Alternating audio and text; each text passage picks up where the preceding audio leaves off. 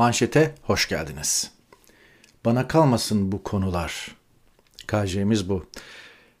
Bana şunu hatırlattı tabii birazdan bu bana kalmasın bu konular tırnak içinde kimden niye çıkmış öğreneceksiniz. Fakat keşke bize kalmasa. Yani 2500 kilometre öteden İstanbul'a 2500 kilometre öteden İstanbul'un karını, karını buzunu konuşmasak yani. Herkes üzerine ne güzel işte içinden size haber versin. Bir Türkiye vatandaşı, Türkiye'den çıkmış bir gazeteci gözüyle Londra'daki gelişmeleri ne oluyor falan anlatsın istemez misiniz? Çok iyi olur. Fakat sıra gelmiyor. Lanet olsun. Keşke bize kalmasa İstanbul'un karı buzu, Atatürk Havalimanı'nın işte neden pistinin kırıldığı, İstanbul Havalimanı'nın neden yetersiz olduğu, yayaların bile yürüyemediği karda buzda, araçların neden birbirine girdiği. Evet. Buna bakacağız. Ekrem İmamoğlu yemeğe gitmiş efendim. Ondan dolayı her şey bir yana, bu bir yana. Bunu konuşacağız. Tabii bu kutuplaşmanın getirdiği noktayı da gösteriyor.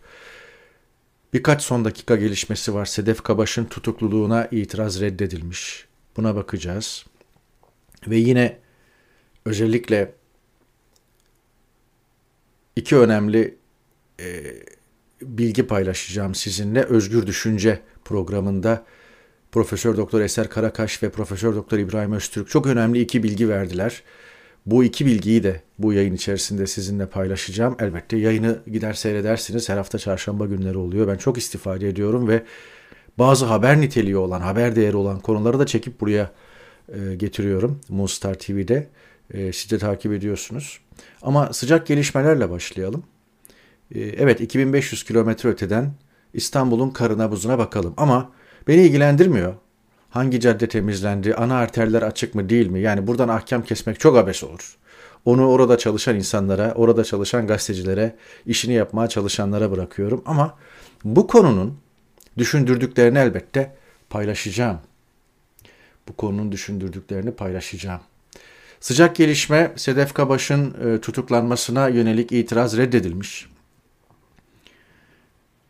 E, açıkçası korkuyordum bu haberi alacağım diye. E, ama eğer e, tutukluluğa itiraz kabul edilseydi, tahliye edilseydi de çok sevinecektim.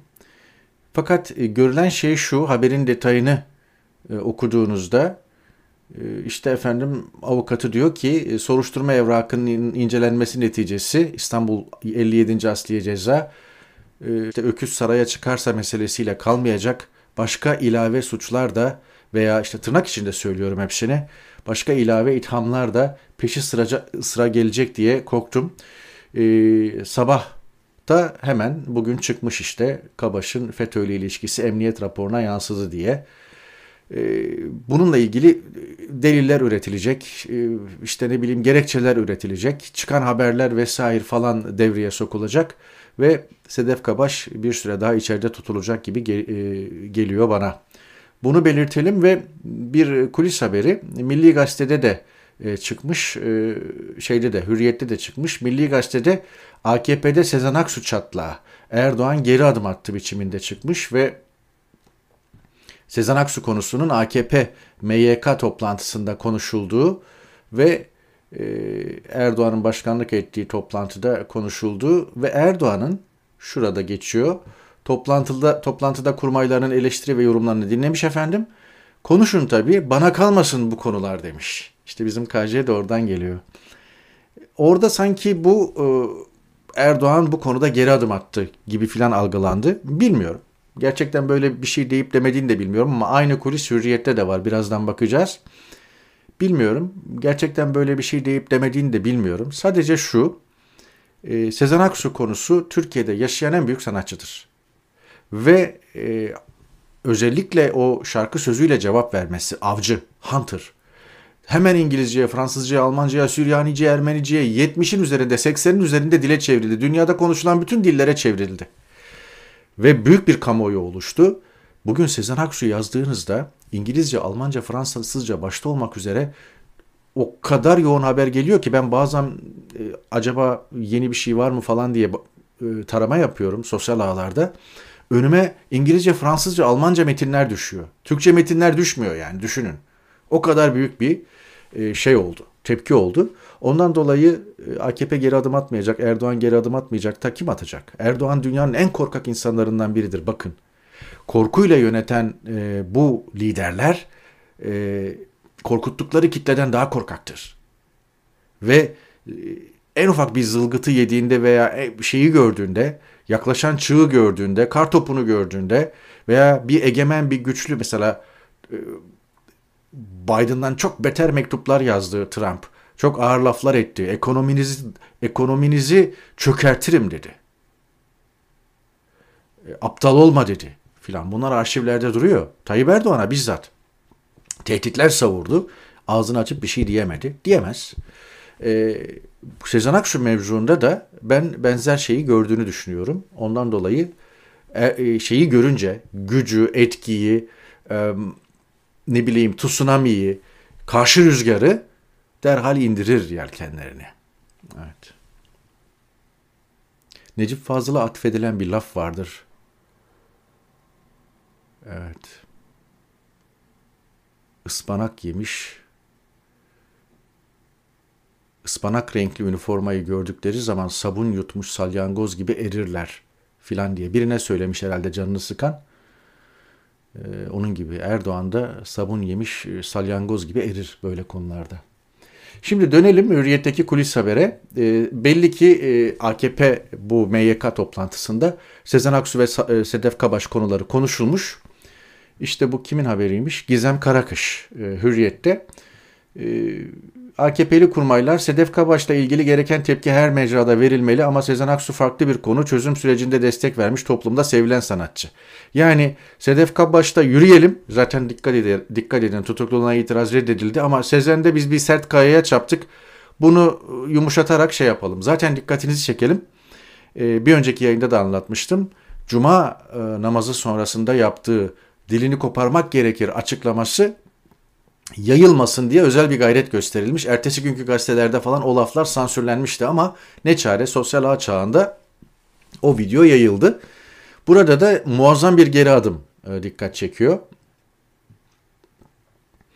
Bir kurmayın e, Sezen Aksu'nun tepki gösterilen şarkı sözlerinin 5 yıl önce yazıldığını hatırlatarak şarkının sözlerinin anlamını anlattığı öğrenilmiş Eleştiri ve yorumları dinleyen Cumhurbaşkanı Erdoğan ise siz konuşun tabi bana bırakmayın demiş. O tabi biraz evvel bana kalmasın bu konular Milli Gazete kulisinde aynı şekilde doğruluyor. Hürriyetteki ifade bana bırakmayın, bana kalmasın bu konular Milli Gazete'deki ifadesi belli ki bu olmuş. Ancak yani Sezen'de duralım, Sezen'de muhaz bir fren fakat Sedef'te yürüyelim. E, sosyal medya talimatı buraya dikkatinizi çekiyorum. Sedef Akbaş'la Akbaş değil, e, Kabaş, e, ilgili sosyal medyada yapılan paylaşımların gündeme geldiği öğrenildi diyor haberde. Verilen veriye göre televizyonda yaptığı açıklamanın ardından Sedef Kabaş'la ilgili 380 bin tweet atılmış. Bu paylaşımlar 18 milyon kez görüntülenmiş. Cumhurbaşkanı bu konuda teşkilat ve milletvekillerinin daha duyarlı olmasının önemini vurgulayarak orada tabii bir de kendine hakaret söz konusu. Ee, şahsım hakaret yani şahsına hakaret söz konusu olduğu için orada belli ki e, frene basmıyor. Bilakis gaza basıyor. Gündemi belirleme konusunda güzel bir ivme yakaladık. Bunu devam ettirelim diyor. Evet. Üzgünüm Sedef Kabaş biraz daha içeride yatacak gibi görünüyor. İstanbul Havalimanı'nda e, yeni yapılan e, dünyanın en büyük havalimanı denilen bana göre en çarpıcı görüntü buydu. Orada mahsur kalan yolculara transfer e, yani transit geçiş yanlış söyledim. E, transit bir havalimanı aynı zamanda İstanbul Havalimanı. Yani dünyanın herhangi bir noktasından gelip oraya konup orada uçak değiştirip başka bir noktaya gitme. E, Türk Hava Yolları operasyonu da olabilir. olabilir. Bu farklı hava yolları operasyonu da olabilir. E, ya da İstanbul'a gelen veya İstanbul'dan gitmeye kalkan yolcular olabilir. Her neyse orada mahsur kalmışlar. Ve onlara böyle karton dağıtılmış efendim. Üzerinde yatın diye. Büyük bir skandal. E, dünyada zirveye yürüyorsunuz veya bir iddia sahibi olarak ortaya çıkıyorsunuz ama raylı sistem yok havalimanınıza ve orada insanları yatıracak otel yok. Yani her türlü oper yani illa kar yağması gerekmiyor. E, farklı gerekçelerle grev olabilir, uçuşlar gecikebilir, bir havalimanı iflas etmiştir, olmadık şeyler başa gelir. Bilemezsiniz her şey olabilir. Bundan dolayı birileri havalimanında her zaman mahsur kalır ve bu mahsur kalanlar da havaalanı civarındaki otellere yerleştirilir. Yani mesela İngiltere şöyle bir kural başlattı Covid döneminde. Yurt dışından gelenlere 10 gün, 14 gün neyse artık e, otelde kalma zorunluluğu getirdi.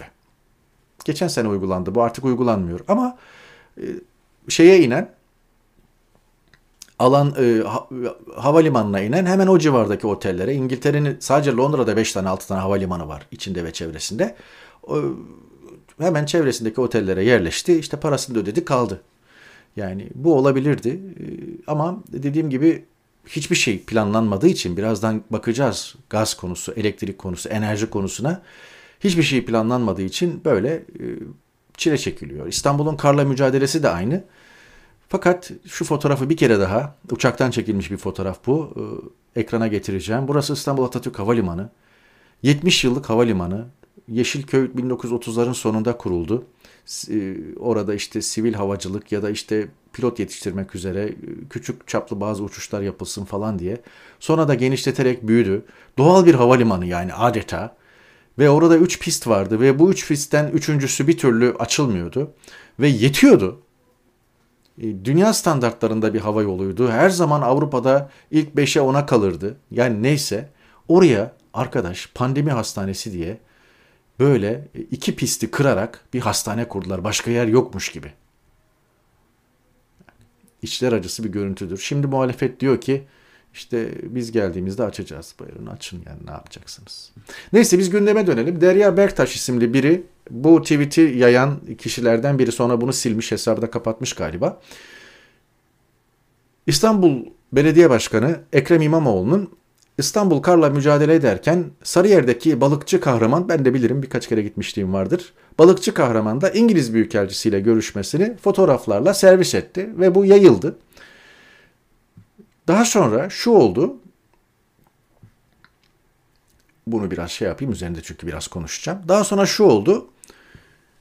Ee, enteresan bir şekilde CHP'liler, gazeteciler, Ekrem İmamoğlu'nu sevenler yalan söylüyorsunuz. İşte efendim burada e, bu yemek e, e, şeyin Ekrem İmamoğlu'nun balıkçı kahramana gitmesi eski bir hadise. Bunu yeniymiş gibi servis ediyorsunuz. Sonra balıkçı kahramandan bir açıklama aykırı gazetesi mi artık neresiyse bir yerden e, dolaşıma girdi. Balıkçı kahramanda biz dün kapalıydık demiş bilmem ne. Halbuki yemek bir önceki gün yenmiş. Bir sürü şey var. Burada değilim.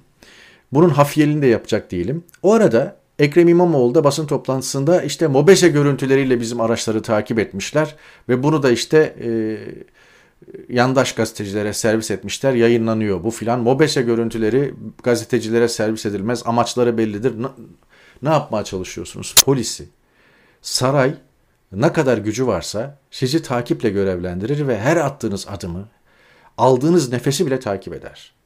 Ve çünkü siz bir açık verin. Siz bir yerde hata yapın diye e, peşinizdedirler. Mobese'de gazetecilere servis edilir. E, polisler devlete çalışır. İstihbarat zaten sürekli sizinle ilgili şey yapar. Yalan, yanlış, provokatif fark etmiyor. Her türlü takip edilirsiniz. Her türlü kontrol altındasınızdır. Ve her açıdan zaten bakın bugün şeye, e, iktidar gazetelerine. iki günde bir, üç günde bir manşettesiniz. Abdülkadir Selvi görevlendirilmiş sanki bilmiyorum bilgiye dayalı söyleyemem. Sanki görevlendirilmiş gibi iki yazısından biri sizin aday olup olmayacağınız CHP işte bu konuda çatladı mı patladı mı Kılıçdaroğlu ne düşünüyor? Her şeyle seferber olmuşlar. Artık 16 ay kalmış. Yani zamanında yapılırsa seçime 16 ay kalmış. Bir seçimde en güçlü adaysınız. Yani e, attığınız adıma dikkat edeceksiniz. Birincisi bu. İkincisi bana göre sosyal medya yurttaş gazeteciliği diye bir şey yoktur. Daha evvel birkaç kere yurttaşlar, sosyal ağlarda paylaşım yapanlar alınmasınlar. Medya eklemem ben buna.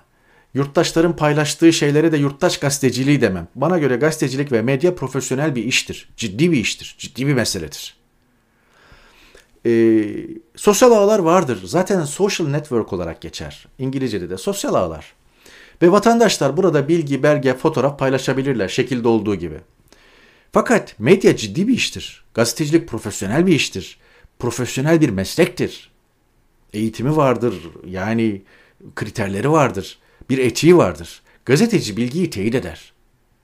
Ve öyle yayınlar. Aa filanca bir fotoğraf paylaşmış. Aa böyle bir şey olabilir mi diye altında döşem. Böyle bir gazetecilik yok. Ben o bilgiye bakacağım, teyit edeceğim. Haliyle e, böyle işte sosyal ağlara takılırsınız. Dün yaşananlar yaşanır.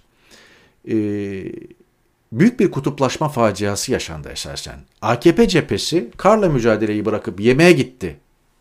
Ee, propagandası yaptı. İmamoğlu cephesi ise buna gazetecisi, siyasetçisi, CHP'lerin alayı dahil sıfır bilgiyle tamamen kanaate dayalı olarak onu savundular. O arada ne oldu? İmamoğlu cephesi hiç kılını kıpırdatmadan bekledi. Kimsenin aklına açıklama istemek gelmedi. İmamoğlu'nun basın danışmanları belli. Hepsinin telefonu falan belli. Sürekli yazışıyorsunuz, konuşuyorsunuz. En ufak bir şeyi açıp soruyorsunuz. Benim bile bildiğim Murat Ongun var. Herkeste telefonu vardır. Şükrü Küçük Şahin var. Şahsen de tanışırım. Herkeste telefonu var. Aç sorsana. Böyle bir şey oldu mu olmadı mı nedir durum diye. Tuhaf bir şey oldu yani. Ve e, alayı sınıfta kaldılar. Fakat hiçbir zaman da çıkıp hata ettik özür dileriz demezler. Baktım bir tanesi iki tanesi ya e, İmamoğlu bu da yapılır mı? Yani hemen her konuda açıklama yapıyorsun bu konuda da yapacaktın. Yani açığa düştük bir daha da böyle bir halt etmeyiz özür dileriz. Dün bunun üzerinde bayağı bir mavra yaptık kusurumuza da bakmayın diyene rastlamadım yahu. Varsa bana ne olur aşağıda yorumlarda söyleyin filanca özür diledi deyin yani. Gerçekten rastlamadım yani. O kadar da pişkindirler. Suçu da Ekrem İmamoğlu'na yıkarlar. Evet. Yani derinde bir gazeteciye galiba yaptığı açıklamayla herkesi ters köşeye yatırdı. Evet. Bir de işin böyle bir yanı var efendim. Bakın sabahın bugünkü birinci sayfasından kestim getirdim. Her şey ona güzel. Vatandaş cefada, İBB Başkanı sefada. Halk ne zaman felaketle karşı karşıya kalsa İmamoğlu hiç oralı olmuyor. İstanbul'da sel, Bodrum'dayız. Soldaki fotoğraf. Ortada Elazığ'da deprem, Palandöken'deyiz. Ve sağdaki fotoğraf yeni. İstanbul'da kar, Sarıyer'de balıkçıdayız. Diyebilirsiniz ki tatil yapmayacak mıyım? Kayağa gitmeyecek miyim? Yani belediyede bütün ekipler çalışıyor. Ben bir saat yemek molası vermişim filan gibi savunabilirsiniz kendinizi ama maalesef karşınızdaki propaganda makinesi karşı e, makinesinde bunun bir hükmü yok. Vatandaş da buna böyle bakmıyor.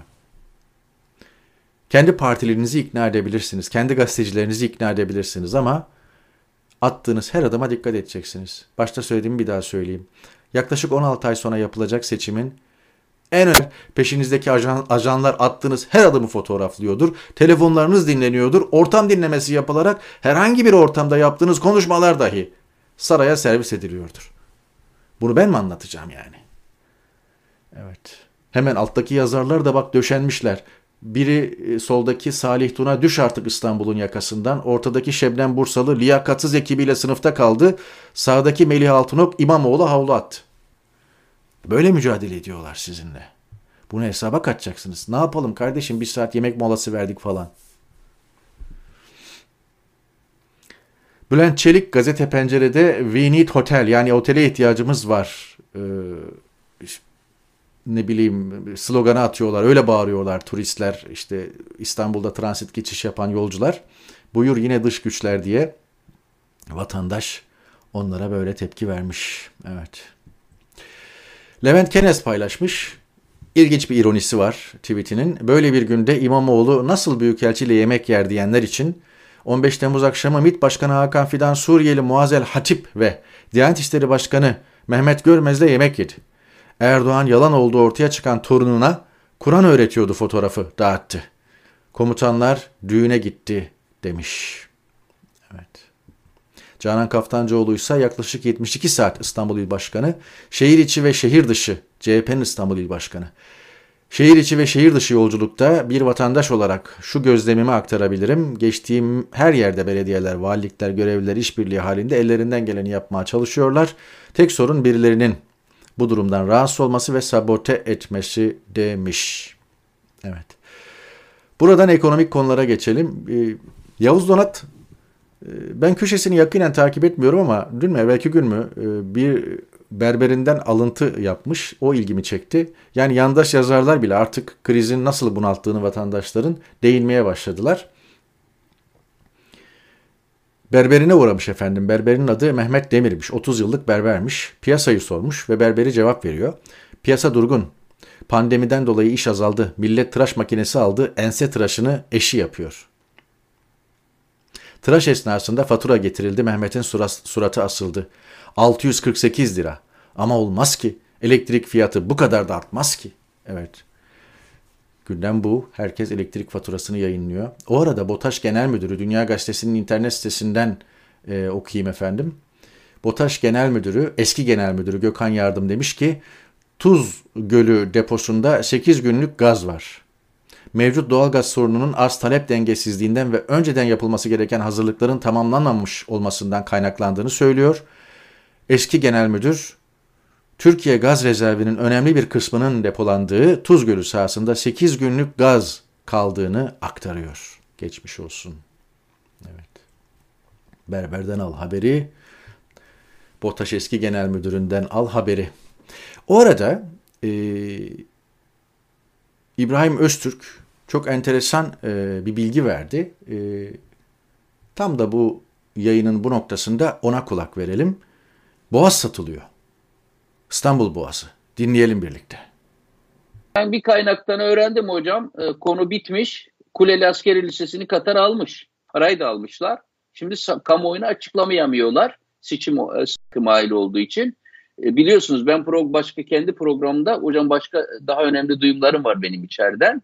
Yani Küçük Su Kasrı'nın Marmara Üniversitesi'nin Küçük Su kampüsünün içinde olduğu ta yukarıya Boğaziçi Üniversitesi'nin e, Rasathane, Kandil'e kadar, Kandil'e kadar giden Küçük Su ile Gök Su arasındaki sonsuz vadinin dönüştürülmesini de içeren bir atık konu bir yalıdan bir saraydan çıktı.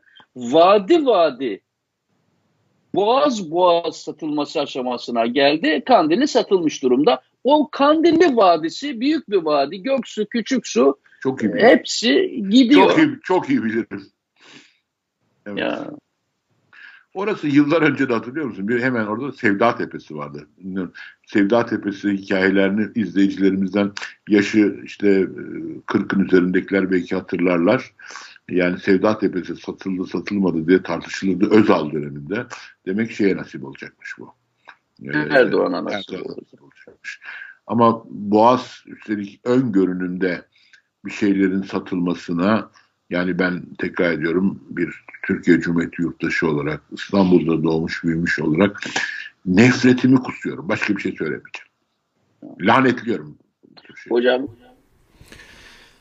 Evet lanetlemek gerekiyor. Boğazı satıyorlar. Ne varsa satıyorlar. Ee, işte Kanal İstanbul vesaire satılanlar var. Satılmaya hazırlananlar var. Sat, e, doymadılar. Sata sata gidecekler. Sedat Bozkurt siyasete geçelim ekonomiden. Mühim bir e, kulis paylaşmış. Parlamenter sisteme ilişkin anayasa değişikliğini 6 genel başkan birlikte açıklayacak.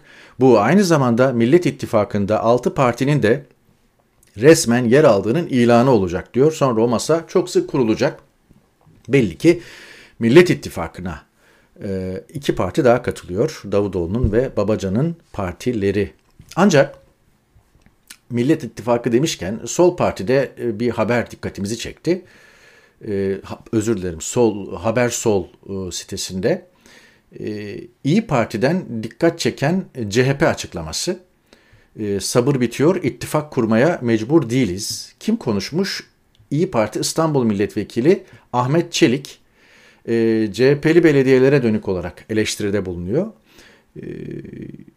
Diyor ki, aynen okuyacağım. 2019 mahalli seçimlerinde başta İstanbul Ankara olmak üzere AKP'nin kaleleri Millet İttifakı, İyi Parti ve CHP tarafından kazanıldı ancak CHP'li belediyeler ve başkanları özellikle İstanbul Büyükşehir, Millet İttifakı çatısı altındaki ittifak ortakları İyi Parti'nin oylarıyla seçildiklerini unutmuş görünmektedirler. Bu belediyeler ve başkanları İyi Parti il ilçe teşkilatlarını ve milletvekillerini yok sayıp herhangi bir konuda istişare etmekten bile imtina etmektedirler. İyi Parti ittifak gereklerine her türlü saygıyı gösterip bu işbirliği için her türlü gayreti yürüt, sürdürürken CHP'li belediye ve belediye başkanlarının bu tavrı asla kabul edilemez diyor. Ee, ve işte bu konu bununla baş, baş yani sabır bitiyor ittifak kurmaya mecbur değiliz diye. Ee, enteresan belli ki işte bir rant paylaşımında veya bölüşümünde sıkıntı olmuştur. Şunu unutmayın hangi parti olduğu fark etmez. Türkiye'nin bütün belediyelerinde şöyle veya böyle e, bir şeyler paylaşılır efendim. İttifaksanız ittifak ortakları arasında paylaşılır. Değilseniz işte hangi parti ise o parti kendi çevresini veya kendi aşağı doğru kendi kitlesini mutlu eder. Evet. Her ne kadar parlamenter sisteme ilişkin anayasa değişikliği konusunda bir ilerleme var gibi görülse de şimdi bunun için 16 ay derken ezbere söylemiyorum. Haziran ayının ortasında 2023'te en geç seçimi yapmak zorundasınız. Neyse artık bakarlar tarihine 16-17 Haziran falan gibi bir tarih galiba. Yaklaşık 16 ay kaldı. 17 ay bile yok yani. Şimdi 16 ay sonra yapılacak seçim konusu son derece kritik ve iktidarın oyları azalıyor, artmıyor. Şu son işte e, kur korumalı mevduat falan hamlesi falan hikaye. Hayat pahalılığı artıyor. Elektrik gaz faturaları el yakıyor ve insanlar artık faturasını ödese bile e, gazı olmayacak veya elektriği olmayacak rezervler tükendi. Çok ciddi bir şeye doğru gidiliyor. Buhrana doğru gidiliyor ve Eser Karakaş da Özgür Düşünce'de buna dikkat çekti e, seyretmediyseniz o bölümü kestim getirdim sizin için. Diyor ki böyle giderse seçim olmayabilir. Birlikte dinleyelim Eser Karakaş'ı. Çok bir çok yüksek bir enflasyon dönemine giriyoruz. Ya. Ve bu kadar yüksek bir enflasyon döneminde de e, nasıl seçime gidecek bu Erdoğan Bey? Çok e, kuşkuluyum çünkü kaybedeceği açık bir seçime gider mi? Ben hep o, işin o, o tarafına bakıyorum. Ya, Ondan ya. korkuyorum yani. Ondan çok ciddi korkuyorum. Böyle yüksek bir enflasyon ortamında e, kaz, seçim kazanma ihtimali iyice azalıyor. Dolayısıyla iyice azaldığı bir seçime gitmeyebilir. Çünkü bir diktatör yani sonuç olarak. Hocam dışarıda FED faizleri seçime gitmezler. Dışarıda FED faizi geliyor turizm açısından bel bağladıkları bir şey Rusya-Ukrayna dünya geriliminde güme gidiyor. Enerji fiyatlarındaki kaos, rezalet e, zirve yapmış durumda. Yüksek enflasyon, para pompalama kredi mekanizmasıyla iyicene çıldırtılacağı anlaşılıyor. Böyle bir ortama Türkiye Merkez Bankası'nın turşusunu kurmak suretiyle giriyor ve böyle bir ortamda e, halka bir seçim ben de sizin gibi düşünüyorum. İmkanı yok gibi gözüküyor seçim. Evet yani çünkü böyle bir şeye gidecek.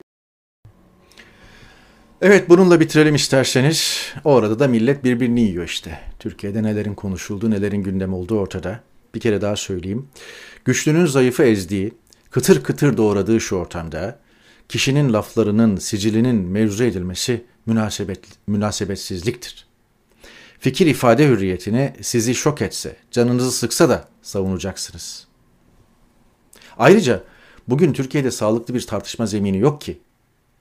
Hazreti Adem bana göre şöyledir, senin söylediğin cahil tanımı böyledir. İşte efendim anlattığın fıkra veya verdiğin Çerkez atasözü örneği Sedef Kabaş'ı kastederek söylüyorum. İşte efendim bu hakaret sınırları içerisindedir, değildir, eleştirimidir değil. Türkiye'de sağlıklı bir tartışma zemini yok. Rejim almış eline satırı doğuruyor herkesi. Öncelikle buna karşı mücadele edeceksiniz. Ondan sonra özgürlükler gelir, e, rahat konuşma imkanı gelir. Kimsenin başına konuştuğundan dolayı bir iş gelmez. Televizyonlar kapatılmaz, internet yasaklanmaz falan. Siz konuşursunuz ondan sonra. Burada gerçekte şair ne demek istemiştir? Bana göre doğrusu nedir? Sen bunu söylemekle şöyle yapmışsın, böyle yapmışsın dersiniz. Evet. Diyelim ve bugünkü manşeti de böylelikle noktalayalım. Bir sonraki yayında görüşmek umuduyla efendim. Hoşçakalın.